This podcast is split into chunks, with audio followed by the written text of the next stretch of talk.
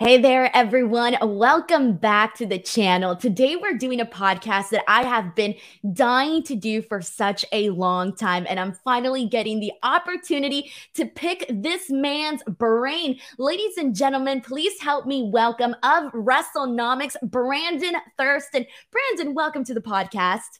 Thank you very much for having me, Denise. You're you're the one of the hardest working people in wrestling media. You're everywhere doing everything, and uh, it's nice to be with you finally. No, thank you so much. I appreciate you saying that because I have a lot of respect for you and the work that you do. Uh, and I could, I honestly meant that when I said that I couldn't wait to pick your brain because you know, I kind of mentioned this. I don't know if I mentioned this when I gave you the podcast pitch, but I basically said, you know, I'm not great when it comes to numbers and the business side of things when it comes to pro wrestling, but damn it, do I love hearing about it? Do I love hearing people like you, like uh like John Paul, like like Dave Meltzer break this stuff down? I love it. So getting you on here to talk about WrestleNomics, I feel it's going to be great insight for fans to kind of not just learn about uh, you know, just the wrestling business, but the numbers and the metrics and things like that.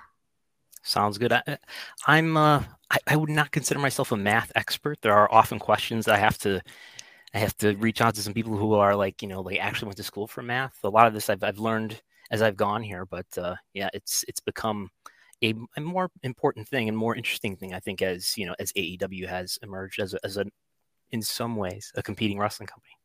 Exactly. So let's go ahead and break it down. So I want to start off by kind of giving the people an introduction to you. So, like, Brandon, can you break down what you do for WrestleNomics and what WrestleNomics is? So, WrestleNomics is just a brand that, you know, it's a mainly it's a Patreon, it's a website, podcast, it's a brand of wrestling media things that we focus on the business of, of pro wrestling. Um, it was originally created by Chris Harrington way back w- without me ever involved uh, until 2017 when I started to do the podcast with him. Uh, Chris has gone on to work for AEW. While we were doing the podcast together, he was actually approached by Tony Khan and uh, helps build the business plan that eventually launched uh, AEW. And he is he is now in- independently uh, he's independently removed from from uh, WrestleNomics. It's only me operating it now, along with other contributors who, who, do imp- important work for me also. But we're focusing on the the business of wrestling and things like TV ratings, um, ticket sales, media deals, um, and anything that's that's motivating, that's turning the wheel on the business of wrestling. And in this era, it's more than ever media. Um, by media, I just mean any kind of video, whether that's live TV, whether that's a streaming service, whether that's online media. Um, that has become the biggest piece of wrestling business, at least in the US. In Japan and Mexico, the live event is still the biggest piece. Um, but but ticket sales are really important too in the U.S. But they're they've become the smaller piece. So that's uh, just a brief introduction on on on why wrestling business is is important. So you guys basically cover all ground, like you mentioned, media, which includes video and whatnot, ticket sales, uh, live event stuff, all of that. So that's very interesting because there's a lot of different metrics and numbers and things like that. So um, before we get into all of the nitty gritty details, I, I am curious though, how because you mentioned this was started by Chris Harrington, and at some point you guys were both doing the podcast until he got called up to go to AEW. Um, how did you necessarily get involved in WrestleNomics in the first place? And where does your interest lie in terms of, you know, the analyzing data? Yeah, you want to look a, a life story first. So I've, I've been involved in wrestling since I was 18. Um, I was an independent wrestler. I don't use the word retire, but I haven't had a match since November 2021. So I've since I've since I've been 18, I've been involved in wrestling in, in, to some degree. Um, you could say I, I, helped run indie shows. I certainly was never the the promoter or anything, but you know, uh, in the independents, a lot of the the local wrestlers are really deeply involved in running the show itself. So, have had done a lot of that, and um, and have trained people as well. Um, but around 2014, the WWE Network was getting launched, and I've always been interested in in the history and, and in the business side of wrestling. But I've always too been interested in the ways that new technology and new forms of media like a streaming service or like cable TV or like television back in the 50s when that was new and the ways that these new forms of media revolutionize people's lives and have often revolutionized the wrestling business. Um, you can look at in the 50s the the advent of television. Um, people, some people were afraid that television was going to kill the wrestling business because people were going to be able to watch it on their TVs. They were never going to go to the shows. It was going to kill it. Um, but it, it, changed the wrestling business in a lot of ways and it created a lot of stars. Um, who could be to, to some degree national stars. And then cable television came along, and that you know essentially allowed the WWF to kill the territories uh, gradually. Um, and pay per view uh, allowed these peak events to emerge uh, to eventually what we know today as these monthly pay per views or PLEs, as WWE calls them. Um, and the internet changed the way that fans looked at wrestling. They were able to find out, you know, what was supposedly reportedly going on backstage and you know the politics involved in that and i saw the the new streaming video you know 2014 i think I, I probably had netflix for the first time. I was hearing about this thing hulu and you know the WWE network they were going to go all in on and put all the pay-per-views on the WWE network and that was a big big step to take. And i figured you know maybe in a lot of ways this is going to be the next step of this you know television cable television internet that's going to change wrestling in a lot of ways. And i got really interested um, in, in the business side of things uh, because of that and started listening to like WWE earnings calls and stuff like that. And how many subscribers was, was this service going to be, going to be able to get? It was such a black box. It was such a mystery of like, what really is the market for this? Um, and that's where I started to write um, articles about the, the, business of wrestling. I started to, uh, to, to get to know Chris Harrington and uh, he was already doing this for years. And um, it turns out we had a lot of common friends and, you know, we connected and uh, yeah, I started writing more. I ended up writing for places like Fightful and Voices of Wrestling and several other places. And uh, and I ended up doing a podcast. Never thinking I would be a person who would be talking on a microphone and people would want to hear my thoughts. Uh, kind of an introvert, but here I am doing a podcast like at least twice a week at this point. And uh, yeah, and that, that's what we've done here. Um, when Chris went away, I sort of relaunched the, the Patreon, and you know, I think uh, he's he never thought we'd get like more than 100 subscribers or something and we've you know multiplied that at this point. So th- things are going well and it's uh and, and like i said aew coming up as, as, this new company whose future you know in, in, the perception of fans is is sort of you know tenuous and where is it going to end up? I think that has really motivated a lot of interest in wrestling business as well I think so too. I think people, especially right now when it comes to, I know that it's, you know, there's a lot of wars on social media about like AEW fans versus WWE fans. Especially so, in, my, in, my, ratings uh, tweets. Yes. Yes. I can imagine. I was going to say when it comes to your ratings tweets, like people use that and they weaponize it, right? Like they're, and it's part of it because at the end of the day, numbers don't lie. Numbers are facts. And so, yeah, people are going to use that for data to, you know, claim or defend whatever side that they're trying to defend, right? So it is one of those things where I feel like now, like these numbers have become more of an interest to people that maybe would not have been interested uh, before. So I guess that leads me into my first question about this is I, you know, I follow you on Twitter. I see all of the charts and graphics that you put out each and every single day, each and every single week, all of that. So I want to start off by asking you on a weekly basis, what do you look for? When you're looking at uh, ratings when you're looking at all of that what is the the process every week of things and data that you're looking for? I mean it's it's really hard i guess to to get something meaningful out of data i guess. Like some some of the things that i've learned from looking at data for a long time is that you know i guess sort of related to how people will react to ratings on, on social media. Everyone wants to look at the latest bit of information and apply it to their to their narrative that they're already sort of believing in. Um, every new piece of information reinforces can reinforce what you already believe uh, if you allow it to. So a, a, lot of what I do is trying to figure out w- what is meaningful and how to read this stuff. Like quarter hours, for example, which if people don't know, quarter hours is you take say a two hour show like Dynamite or like SmackDown, and, and, it's broken down to 15 minute segments. And we see, you know, what the viewership was for each 15 minute segment, if it went up, went down, and all that. And that's been kind of a challenge to figure out when is it actually meaningful? When is it when is it actually reflective of what was on screen? You know, we saw the viewership change. Was that because there were two ad breaks in it? Did the viewership go down because there were two ad breaks? Did it did it increase because every other quarter hour had you know a couple? You had one or two ad breaks, and this one just happened to have no ad breaks. Um, does the quarter hour at the top of the second hour often increase? You know, the answer to all these questions is yes.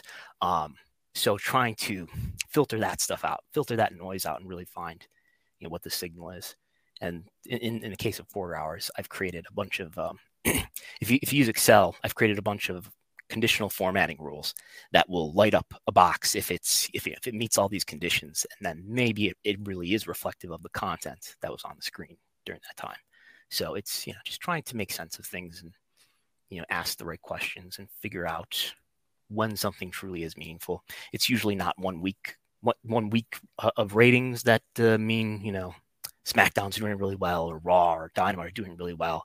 I try not to get too wrapped up in one week's ratings, um, but look at you know things that are happening over the course of a month, over the course of a quarter, and year over year, and things like that. So when you get like, for example, let's just say AEW Dynamite this week. So some of the things that you mentioned that you look at are the quarter ratings. You look at, you know, what dipped, what went up, things like that. And do you also like compare that week to, you know, where we were at the same time last year? Do you like to compare it uh to last year or do you like to compare it more so like in the month? Like what is a, the most telling comparison? I guess the, the bigger piece of time is always going to be more meaningful. Um, like right now, I think all the WWE shows are up year over year. By quarter, Raw is starting starting to wane a bit, um, but NXT is is up in this quarter. We're, we're talking right now in Q3. Uh, it is up 5%, and SmackDown is up 8%. Um, I mean, the, the bigger piece of, of time that you can look at, the better. And there is a lot of seasonality to, let's say, Raw is, is a strong case where there's really pronounced seasonality, where Raw is going to go against Monday Night Football uh, four months out of the year. So you don't want to look at, say, what Raw was doing in September and compare it to August and look at it month to month, but look at it year over year. You know, this is how Raw did uh, in this time versus how it did against the, the football season last year, for example. Um, so you want to look at look at things like that, and it is true that like if you look over look at TV overall, and uh, I've scraped a website called Showbiz Daily, which has recently stopped reporting ratings, which is a big, a big deal in my world. Um, but I've gotten all of their data, and you can see that people do watch television less in the summer. So things like that. You know, in the summer, television overall just may be down.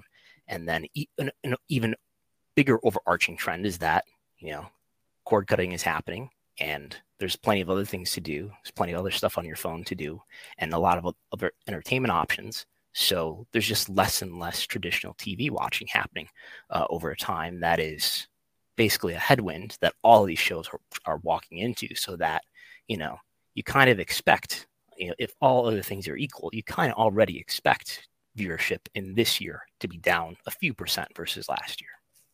So yeah, that, that makes a lot of sense because you have to correlate as to what was happening last year. And then you got to consider all of these outside factors, like you mentioned, uh, going up against Monday night football and things like that. So Brandon, let me ask you, because one of the arguments that I had seen sporadically every now and then in wrestling uh, Twitter is I see people arguing about ratings when it comes to whether or not they matter. Now, personally, I've always been on the side of yes, of course they have to matter. But I've seen people say, eh, ratings don't matter matter. Uh, where do you land on this? And why do you think that there are some people that say that ratings don't matter? I think ratings can be misleading is is the more intelligent way to, to maybe to say what they're trying to say. Um, in in the case of today's TV, where cord cutting is happening, where there's going to be in this year, you know, as we as we speak here, there's probably 70 million cable subscribers in the U.S.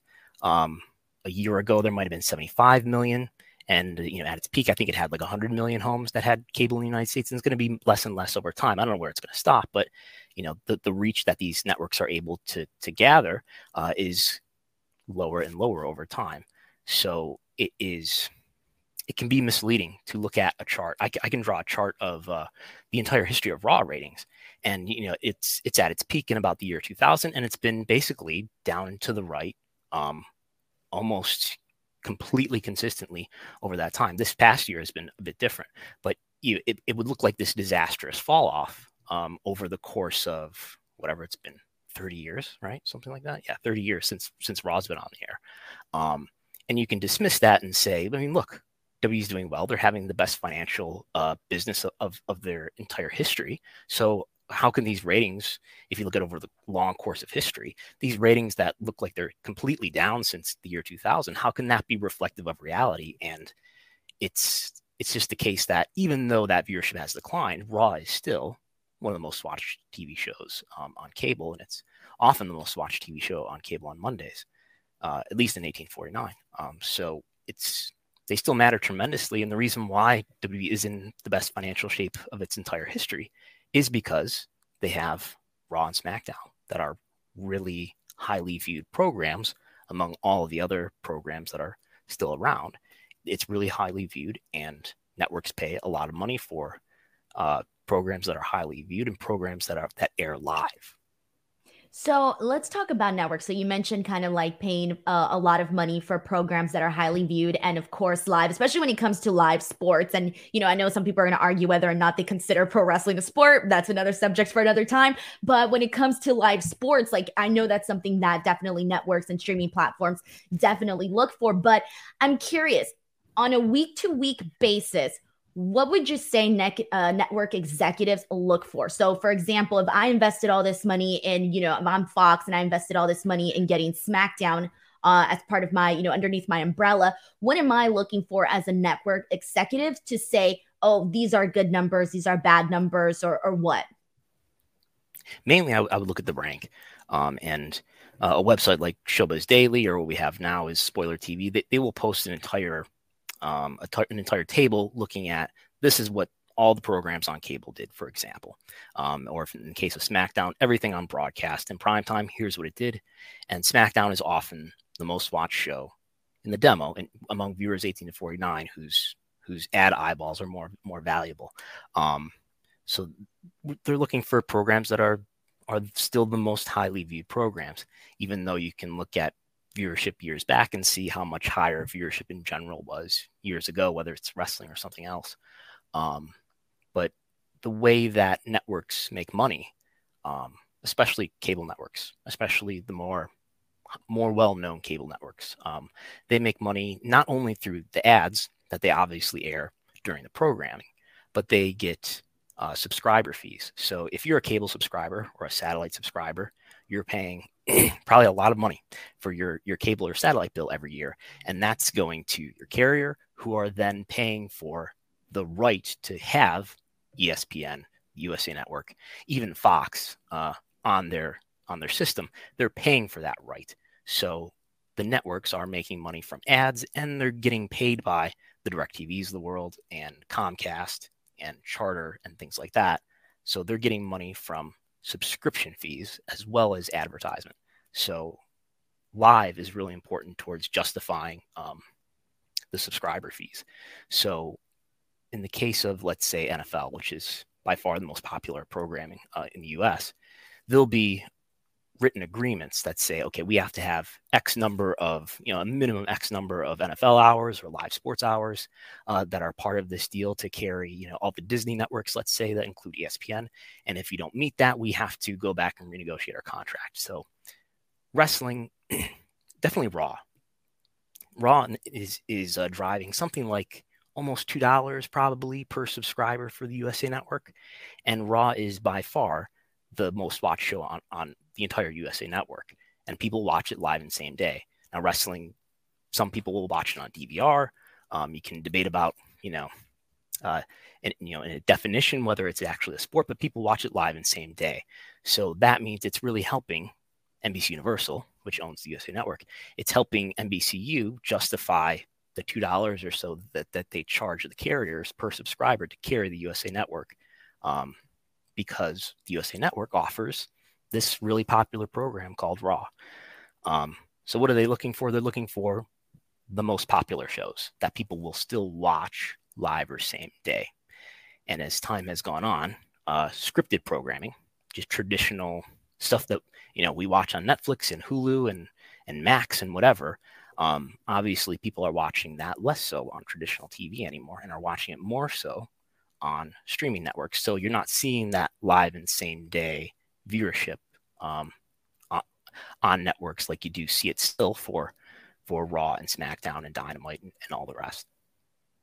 Matt, okay, so that's super interesting. Okay, so I want to get into then. All right, so you were kind of talking about how uh, you know, we were talking about the rankings and, you know, what net- network executives look for. So some of the things that I want to touch on that you mentioned was looking more so at the rankings. So would you say that's more important than looking at the number as a whole? So for example, you mentioned how, you know, Raw was that, you know, such a high rating and then it just like went down, but that was sort of misleading because WWE's business is still doing good. So when I'm looking at it on a weekly basis, what number is more important? The overall total number views, or should I be looking more so at their rankings in terms of cable and where they land on compared to other shows? I, I would say to an average reader, the, the ranking is going to give you a much more intuitive read of what's happening versus the number of viewers. Um, if you have no context to know, you know, what, what does a million viewers mean to, you know, let's say Dynamite, or what, what does 2 million viewers mean to Raw? Um, if you don't have the context to, to know what that means relative to everything else that's on, on television, um, it, it won't make a lot of sense to you. But if you see a chart where you know Raw is on the top and and everything else is below it, then it makes it clear that Raw is the most watched show on cable in the demo, and it's a really valuable show to the USA Network because of it. Um, you still need enough enough viewers to to make all those businesses work. Um, at a certain point, if cable continues to descend and descend and descend, and eventually there's v- virtually no subscribers and no viewers left, well, that that business will be uh, not very uh, valuable anymore. But I think um, as time goes on, I, I'm of the belief that whether it's through traditional TV or whether it's through some other means, the most popular programs, whatever they are, will continue to be exceptionally valuable relative to everything else. And if wrestling continues to be among that group, then wrestling will continue to have a lot of value. The other thing that you mentioned was the advertisers caring more so about the having the eyeballs of the 18 to 49 age group. Uh, can you explain that to people? Why exactly is it that they want this specific age demo? Uh, because in, in, 2019, Tony Khan sat us down and said, We have to say this, and he, and he paid us to do it. Um, no. Um, so 18 to 49, um, and this is not something that's unique to wrestling at all. Um, all the ads that you see while you watch any TV show. All those ads are sold not against the number of total viewers who are watching, but are sold against some ad demo. So that could be 18 to 49 uh, adults, could be people 25 to 54, could be people 50 plus. Um, probably I don't, I don't, know if, I don't know how much advertising is sold for kids shows these days, but probably when I when I was a kid growing up watching Teenage Mutant Ninja, Ninja, Ninja Turtles and they were advertising toys and stuff, I'm, I'm, sure that was sold against a very young demo. Um, so the theory is that people who are under 50 um, they they have not become super brand loyal yet they are still malleable they can still be talked into trying some new brand and people over 50 are much harder to convince to try something some some new brand they've lived 50 years of life they know which brands are right for them um, and people under 18 just don't have that much disposable income yet because they're not adults with jobs yet and people over the over the age of 18 or over the age of, 30, of 25 just they have disposable income. So that's the theory there. And there's different, you know, you can think about different products. When you see vitamins advertised during the news or whatever, that's probably a P50 plus ad demo. But when you see most other, I don't know, consumer products, household items, and things like that, um, that's probably being sold against a broad 18 to 49 or 25 to 54 or something like that. Man, okay, see, I always I always thought that that was interesting because I'm looking at that and I'm going I feel like people that are older are richer cuz you know they've, you know, right. they and they are. They are. Yeah, no like they got houses. you know, they're richer. So I figured, oh, they would probably be the ones to spend more money. So why are you trying to get this like broke 20-year-old that's trying to make it mm-hmm. through college? Uh, you know, so I was always interested in that and I never realized that it was due to the possibility of brand loyalty that's that's i mean i'm not a, an advertising expert but that's what i've that's what i've come to understand and it, and it makes makes some sense when you think about it that way yeah, it definitely does. I, I get it. I get it. So now I do want to talk because uh, this was something you also mentioned, and you were talking a little bit about the decline of cable. And we all know there's cord cutting going around. I mean, I can sit here and tell you I'm at least subscribed to like 10 different streaming platforms. I think at this point I have all of them, or I've at least tried all of them. So the point is that that streaming, it, it's the thing right now. It's the thing to do. Um, honestly, the only reason I have cable that I pay for cable, um, it's two things. One, my husband pays for for it because of I don't know something about sports. I don't know. I don't know right. the details That's of that. the only reason to sports and news. Yes, and then I pay for it from my grandparents at their house. Why? Because they don't know how to use streaming platforms, so right. I still have to pay for their cable, uh, and because they know how to, you know, flip the channel. So, with that being said, how would you say that streaming platforms have impacted cable, and what is your prediction in terms of, you know, in 20 years from now or even sooner? Do you think that cable's still going to be a thing? It's uh if I knew that the answer to that question, I, I probably wouldn't be hosting a wrestling podcast. Um, I think, I think it, it's really hard to to predict what's going what's going to happen here. Um, yeah, as, as we're recording today, there is a dispute that's ongoing between Charter, which is a major cable carrier. They cable they carry cable for like 15 million households, which is again, there's probably 70 million or so, so 15 out of 70. Um, so they're a major cable carrier. They're in a, a dispute with Disney, which isn't just the Disney Channel, but it's ABC. It's all the ESPN channels, and ESPN is you know, basically the most powerful cable network uh, that there is. So they're in a, a dispute about um, how much Charter is going to pay to keep those networks on on the on the system. They're currently not on the system because they haven't come to an agreement. Um, and people think that that this this one may be different because there, has been a number of disputes that people have probably heard of for for a short time for like a week or two you know the, the, the, networks will be off the system. Customers will get mad. They'll call their local you know will call their system and, and, complain and eventually you know the carrier will come to an agreement with the network. Um, but there's discussion now uh, about maybe maybe charter just wants to withdraw from from the cable tv business. Maybe they don't want to be in, in it as much because a lot of these cable systems they offer you know the, their major services are not just cable tv but also internet. And internet is a much more profitable business for them and you know the internet is not in decline. People are for the foreseeable future are going to want internet in their homes as opposed to cable tv which is obviously in decline. Um, so it, it could if if there are more disputes like this and um, one of the big differences that people have talked about with this story in particular is that when you when you call charter and you say i want to cancel they say okay here sign up for fubo which is a what they call a virtual mvpd which uh, hulu live tv and Sling and Fubo are, are these ways to subscribe to cable essentially through the internet without actually using traditional cable. Um, so they're they're encouraging people to, to leave the system apparently. So maybe this is a sign that they want to get out of the, the cable TV business. And if that happens, and if there's more ca- carriers uh, around the country that withdraw to some degree from the cable TV business, um, that's going to may- maybe t- take some of that money away from the networks, the subscriber fees.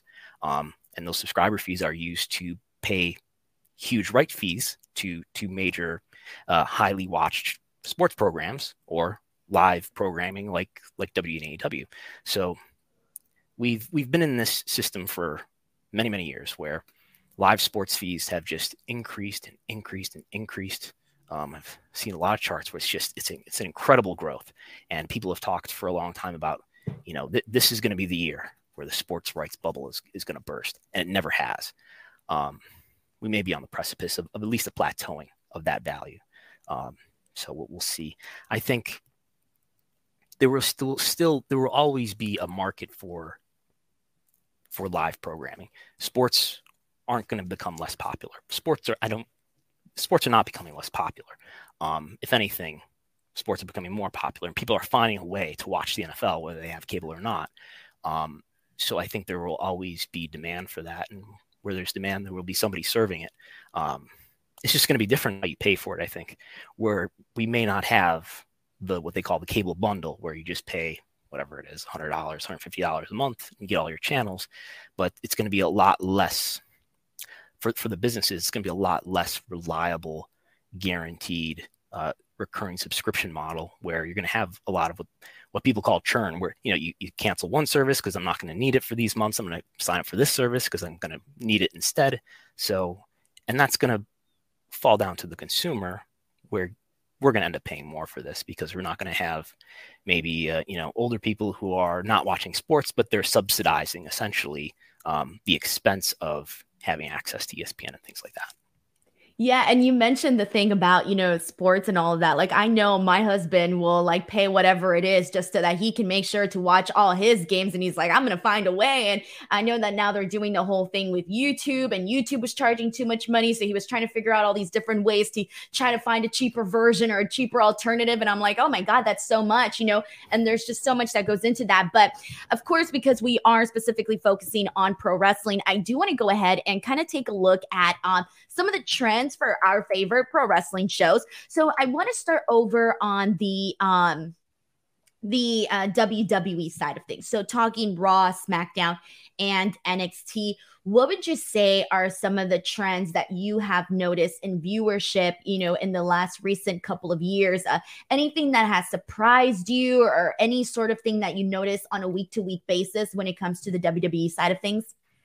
Well, W has a very positive story to tell about their ratings, which is has not been the case at any point in in the time that I've been following this stuff, which is which is only since let's say I've been covering this since like 2015 or so, um, and in in all of that time, year over year, almost without exception, the ratings for let's say Raw, because Raw is a really is a really um, clean case where it's been on the same network in the same time slot for all those years, and it's been down a little bit, sometimes a lot year over year. And that's not been the case this year. In, in total viewership, they've actually been up a few percent uh, year over year. Um, but if you look at the younger demos, the younger audience, because um, because believe it or not, about half the audience in AEW's case, and, and more than half the audience in W's case, is over the age of 50, which like intuitively makes no sense, but but that's what the numbers say. Um, but their their viewership has increased across the board from from Raw to SmackDown um, to NXT. Um, and the content has gotten more popular, and we see that reflected in a number of other areas, including ticket sales. So they're they're doing really well um, in a year where it's it's pretty important for them to do well because they have TV rights deals that uh, are being renegotiated right now. So they're they're doing better than they were um, in years, really. Do you have any predictions for that? I know it's so hard to say because it's not like any of us predicted, for example, WWE and UFC to do this merger. So it's hard to predict stuff like that. But do you have any predictions when it comes to their media rights and what they might end up doing at the end of the year? So the so Raw will they, they'll both expire. Raw and SmackDown will both expire September 2024. So about a year from now, um, the end the end of September, a year from now. Um, NXT will actually, I believe, is going to expire at the end of this month unless there's already some sort of extension to make it align with the other two. Um, but obviously, Raw and SmackDown are the bigger shows, and they're way more valuable than NXT. Um, so I, I think Raw is going to stay with NBC Universal, which is USA Network. Nothing will change about that. I think they'll get you know a decent increase in value for for Raw. Um, I would say 1.5x. So currently, Raw is getting 165 million dollars. Um, so I don't, I don't, have a calculator in front of me, but they'll get it they'll get a strong increase, a 50% increase in that value. Um, and because of things like that, WWE will be even more uh, profitable and will have even will, will continue to break their financial records. Um, SmackDown is the great unknown, though. Um, the vibe, the, the, prevailing wisdom is that SmackDown is not going to stay on Fox um, after next year. So the the possibilities are Amazon Prime Video and maybe making a deal with Disney to go on FX. Um, FX is one of the networks that uh, Fox gave sold sold to Disney uh, several years ago. So the idea of having SmackDown on a streaming network, um, it would have a pretty huge drop off in viewership. Um, because if you look at, I was just looking today, in fact, at, at the viewership of NFL on Thursday nights versus what uh, that viewership was the year prior. And it's complicated because the year prior was on Fox on an NFL network and it was complicated. But um, certainly compared to Fox, you know, Amazon Prime was not delivering the viewership for those games that Fox was. So SmackDown, at least at least in the next two years, I mean, the earliest this could possibly happen is October 2024. But that sounds pretty early to put SmackDown exclusively on a streaming platform. Where again, I think it would its viewership would probably fall in half and it's really important if you're WWE to have a huge, huge reach platform. Um, Fox is a really strong reach platform, right? It's in more more homes than any cable network is in. Cable is in about 70 million homes. Well, broadcast TV is in about 80 million, something like that. So it allows the widest, the widest umbrella of people to possibly watch it. Um, Amazon Prime lots and lots of people do have Amazon Prime because you know they they want to get the shipping discount on Amazon. So lots and lots of people are subscribing to it. Um, nonetheless, though, if you look at the NFL ratings on Thursday night, well, it, it didn't uh, it, it didn't equal what Fox was doing, right? So I think it's it's early to to put SmackDown on a streaming platform, um, unless the money is huge, or unless they're able to make some deal with a traditional network so that at least in the early years of such a deal, they could simulcast this and, and continue to stay on a cable network as well as streaming or something. But but that sounds complicated and that sounds like Amazon making a deal with somebody who who mutually views one another as a competitor. So I, I don't know if for the NFL, you know, everybody will bend over backwards. I don't know if they'll bend over so far backwards for WWE. My guess, my guess would be staying would be going to Disney. I guess, um, because the merger is is about to get done and UFC is deeply involved with Disney through ESPN, and maybe that makes sense. And it'd be nice to have a relationship with Disney when your Peacock rights come up, and then maybe you can have a strong bidder in Disney through ESPN Plus to bid on the PLE and library rights. So that would be my guess is is Disney, but I, with no confidence. I was going to say it's so crazy to even think that we're even sitting here having this conversation about you know Disney potentially be, you know being the place to go. It, it's it's wild. So um sticking to the WWE side because there's still another thing that I wanted to ask you about was NXT. NXT's ratings have surprisingly really gone up. And that was, I don't, you know, I guess you can say it's because you've been seeing main roster talent up there. But for you as a person who, you know, focuses on these numbers, were you surprised by this? Yeah, I mean they've they've done a good job in terms of getting, like you said, main roster people up there, and it's popped some ratings. And I mean, it it it sounds like something people would say is an ironic joke, you know, six months ago, but Dominik Mysterio has, has seemed to really help their ratings. And there's other people who have come up as well, not just Dom, Dominik. Uh, they've had Rey Mysterio and Rhea Ripley up there, and uh, other people I'm, I'm forgetting, but it, the, the ratings for NXT especially have improved. Um, now, in comparison to Raw and SmackDown, but we don't even know what, what NXT is worth in terms of its average annual value, the average the, the average amount of money per year that it's getting. I say average annual value because as, as the years go on, the contracts dictate that they get paid a little bit more, a little bit more, a little bit more, no matter what the rating is. You know, this will blow people's minds when they hear it for the first time is that yes, the ratings matter, but they matter as they're calculated, let's say every five years or so. Um, but NXT is if I were to guess, is being paid, let's make a wide range, and they're probably being paid somewhere between 10 and 50 million dollars a year. 10 and, and 5 0 50 million dollars a year versus SmackDown is getting 205 and Raw the longer program remember is getting 265 so it's getting a fraction uh, some fraction of, of what the other programs get. But the ratings have improved and um, maybe you know, I could see SmackDown and I could see NXT ending up on Peacock I guess. That that that wouldn't that wouldn't be as hard to justify as SmackDown on an exclusive streaming platform because NXT is is not not one of the two flagships. Um, and maybe maybe that's something that that Peacock would see as as valuable. Um, but yeah, what was the question? You, they, I think they've they've done a really good job. Now, is it going to sustain? Are they going to do this after the after the, the deal is done for NXT, whatever it is, wherever it is? Are they going to continue to sustain ratings like this? And are they going to continue to maybe have to put main roster people up there. Uh, we'll see. So now I want to go ahead and hop on over to the AEW side of things because AEW has been, you know, an interesting conversation in the sense that obviously they've had dynamite, right? And people are always looking and saying, like, oh, did it pass over a million today? Nope, it didn't. Did it is it under a million today? Or whatever. That's usually the conversation I feel around dynamite. Um, and then they added Rampage, and Rampage kind of started off very nicely, but slowly but surely, it's kind of taken a dip uh, in terms of uh, lack of interest from people to watch Rampage. And then we had the newest edition of Collision. Now, Collision, there was a lot of people saying, oh, a wrestling show on a Saturday, it's just not going to work. It's not going to work. It's not going to work.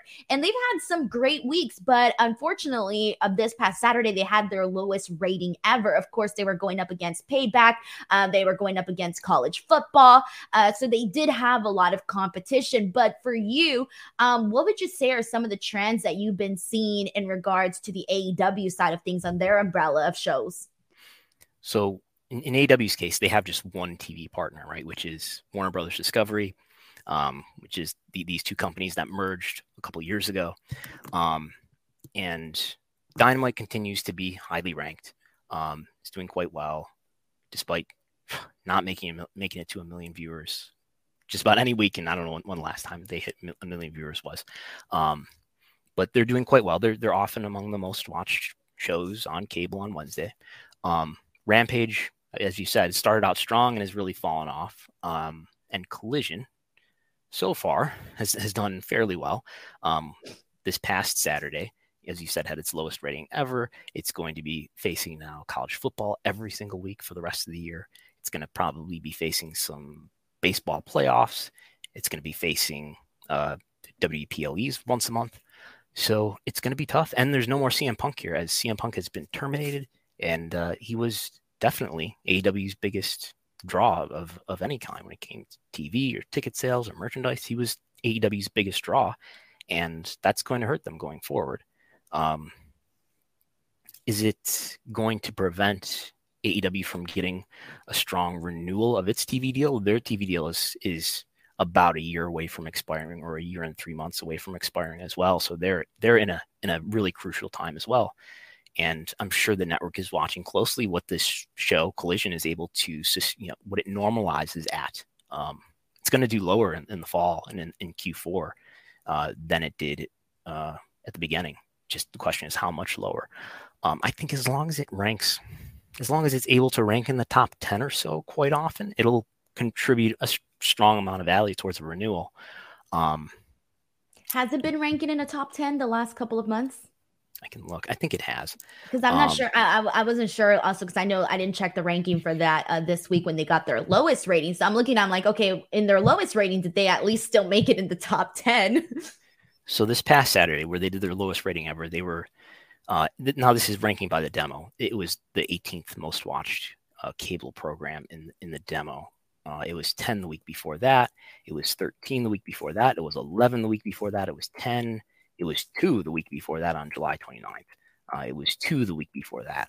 Um, and there's probably going to be a lot of stuff in, in these fall months that's going to push it down. Um, but in, in the months where there's lighter sports competition, it'll it'll the, the way will be clearer uh, for them to rank more highly. Um, but yeah, I, I think so. In, in terms of value, we you know as as we said, Raw is 265. That's millions per year. 205 for SmackDown. Somewhere between the vast range of I don't know 1050 for for NXT. Um, Dynamite and Rampage together are about 45 per year. And I think with Collision, they've gotten a raise. Tony Khan has said that they've, he hasn't said how much, but he said, said yes, they're paying us more for it. Um, I, I think it's somewhere around 70 now total for all three programs. Um, and they're they're hoping uh, as as CM Punk said, uh, he said one bill Phil, they're hoping for something that over the course of five years will come out to a billion dollars. So they're they're hoping for something probably well over two hundred million dollars, and that may involve streaming that that they have no presence on. Um, may involve a lot of content going to to Max, whether that's the pay per views, the library, who knows what. Um, so if they're able to, and I have a lot of confidence that Dynamite will continue to be strong, um, but there are real questions around Collision.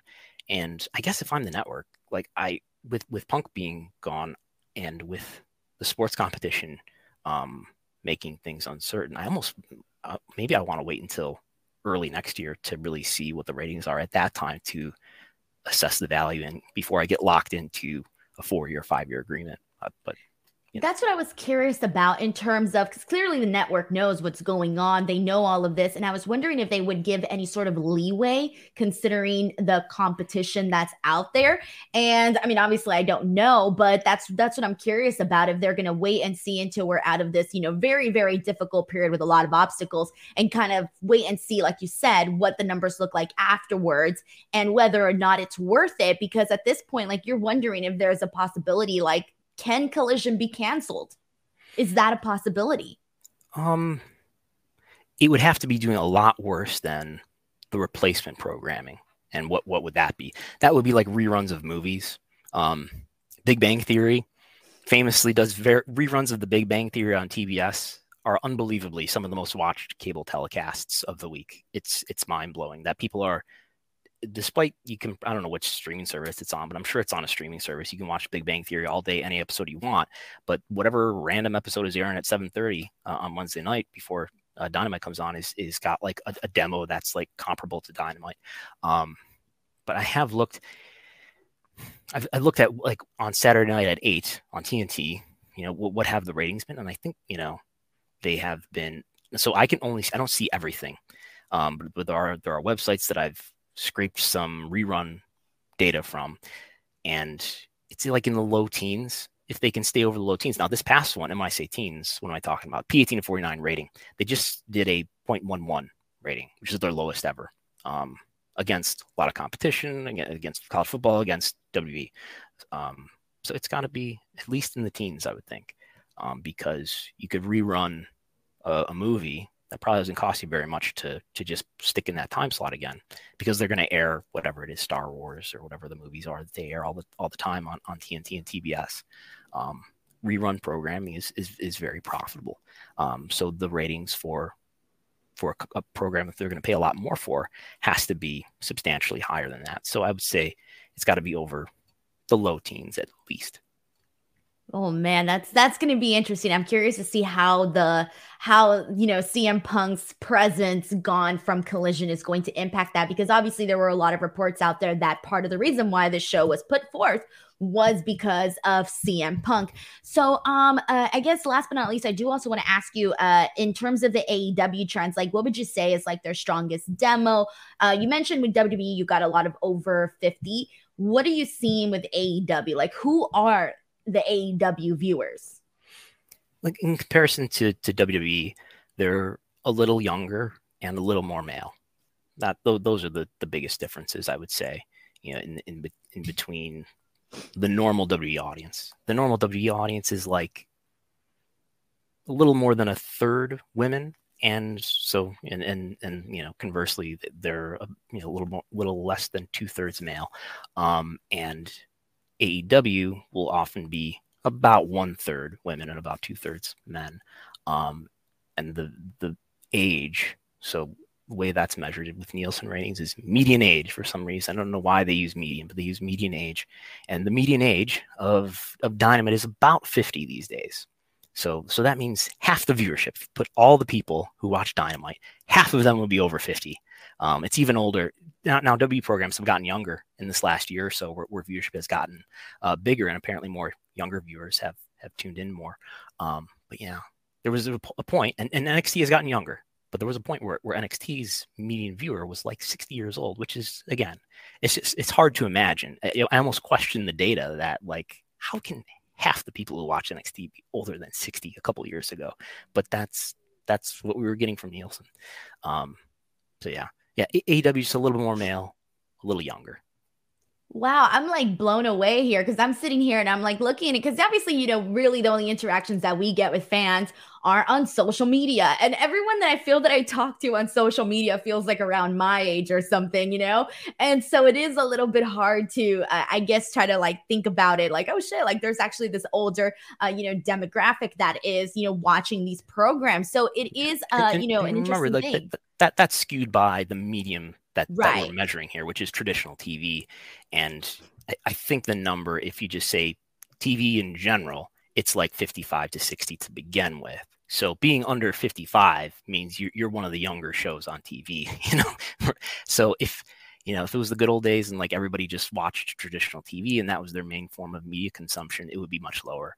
Um, years ago, I think I think I saw a 2008 Raw set of data once, and it was like 30. It was in the 30s was the median age, just some 15 years ago or so.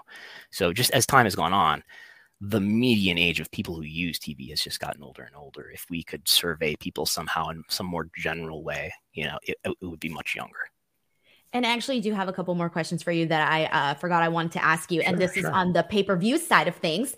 And so we know that on the WWE side right now, I feel like every month that they have a pay per view, we're like, we broke this record, that record. I'm like, at this point, I lost track of what records you guys are breaking because it feels like when it comes to ticket sales, when it comes to just like overall gate revenue, merchandise revenue, it feels like they're constantly breaking records. And then over on the AEW side of things, we just came off of All In, which, you know, sold 81,035 tickets. And uh, Tony was talking about those buys being nearing uh, 200,000.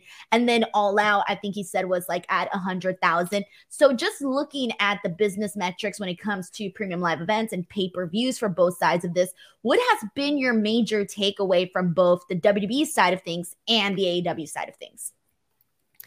Well, WWE decided to to cannibalize their own pay per view business all those years ago in 2014 um, and was the network a good decision.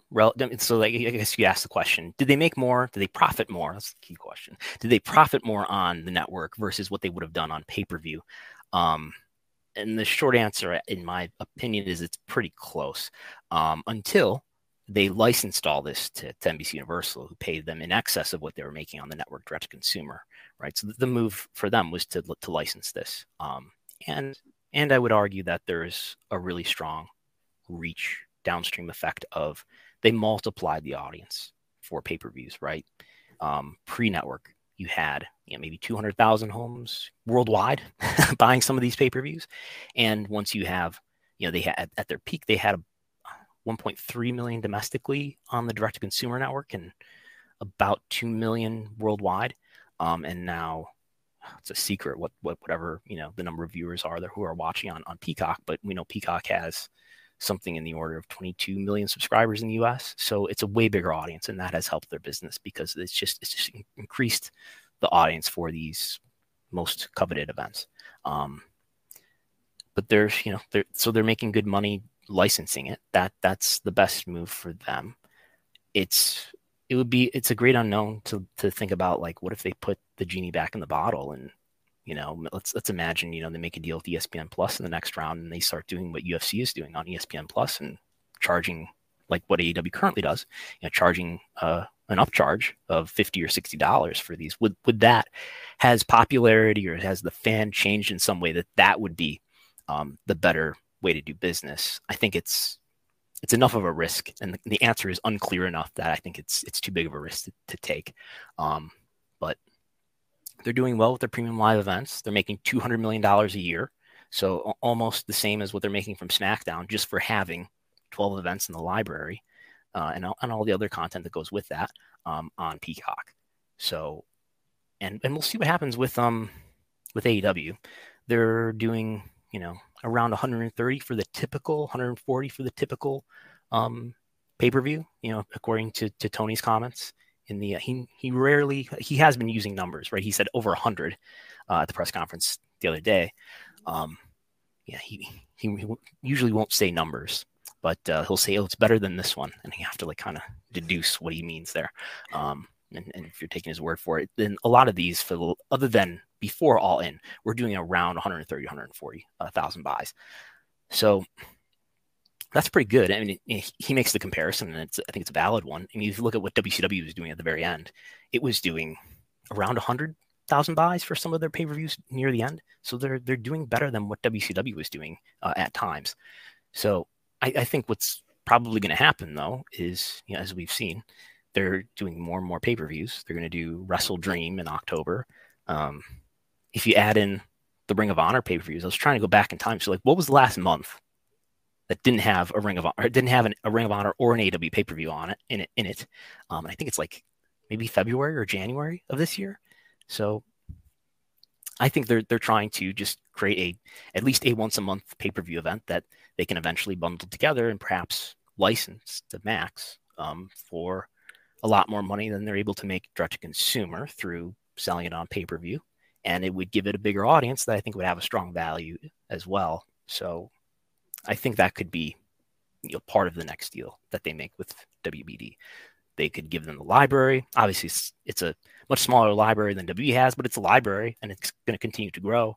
Um, and maybe they can give those events to them as well that will um, that will help them uh, not only make money but uh, expose that, that content to everybody and and as we've seen, uh, Max wants to do live sports, which they're going to start uh, in October, I think, with baseball. Okay, so baseball is going to be like the first right. test of them doing like live st- live streaming sports, right? I think so.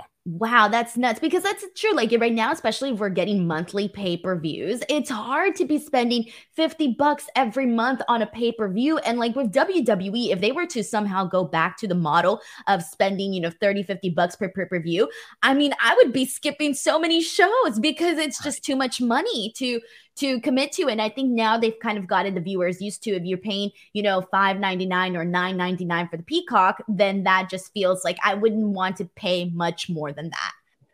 Right. It's it would be a big risk to go from, you know, it was one thing when it was just nine ninety nine a month, but to go from Peacock is now is, is, is one dollar more than it was uh, a month ago, I think, but it's now five ninety nine for the ad tier. Um, but yeah, to to go and ask people to pay ten times more for for that product in, a way, you are getting and and you're getting other content with that six dollars, right? You're getting The Office and whatever else is on Peacock.